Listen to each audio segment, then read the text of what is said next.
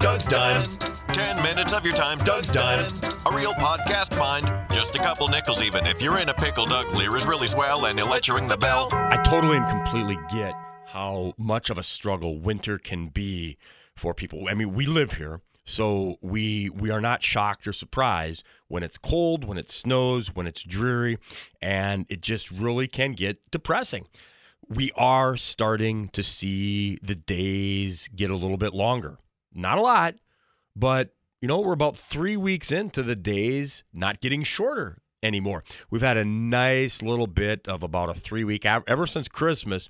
The temperatures have been more in the seasonal range. We've we haven't got the the six inches of snow followed by four inches of snow followed by thirty below wind chill. So we we if you live here, if you've lived here for a long time, you know what we've had going is pretty good. But what do you do to get yourself through the dog days of winter. I've done it. I've ice fished and snowmobiled. I've snowshoed. I've downhill skied. I want to get back into sledding, building a snow fort, having a snowball fight. We were walking the other night and there were some kids that were building snow forts and having a snowball fight. And I thought, no, there you go. Because we all we all remember when we were kids how warm it was in the snow cave and in the snow fort. And I think something gets lost. We drove by the sledding hill the other day, and I'm like, you know, it's been too long since I've gone sledding. The biggest problem was our sleds are in the shed, and I haven't had I don't have a path out to the shed, so I need to I need to clear a path to get to the shed to get to sleds. But that is going to be my goal. If you if you break down winter into the three months of the three worst months of December, January, February, we're halfway through it. Okay, you've made it this far.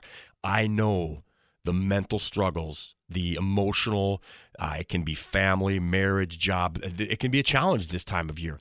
But my challenge to you is to find something to help you. I don't know if look forward to the rest of winter, but to battle through. Don't give up.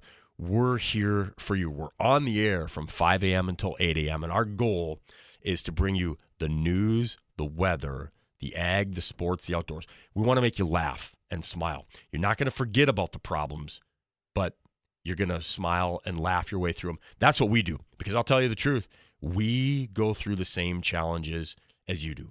So if you've got some ideas on how to get through the dog days of winter, we'd love to hear from you. Check out the KFGO Morning Crew Facebook page and log on to kfgo.com. Check out the KFGO Morning Crew blog and shoot us an email studio at kfgo.com.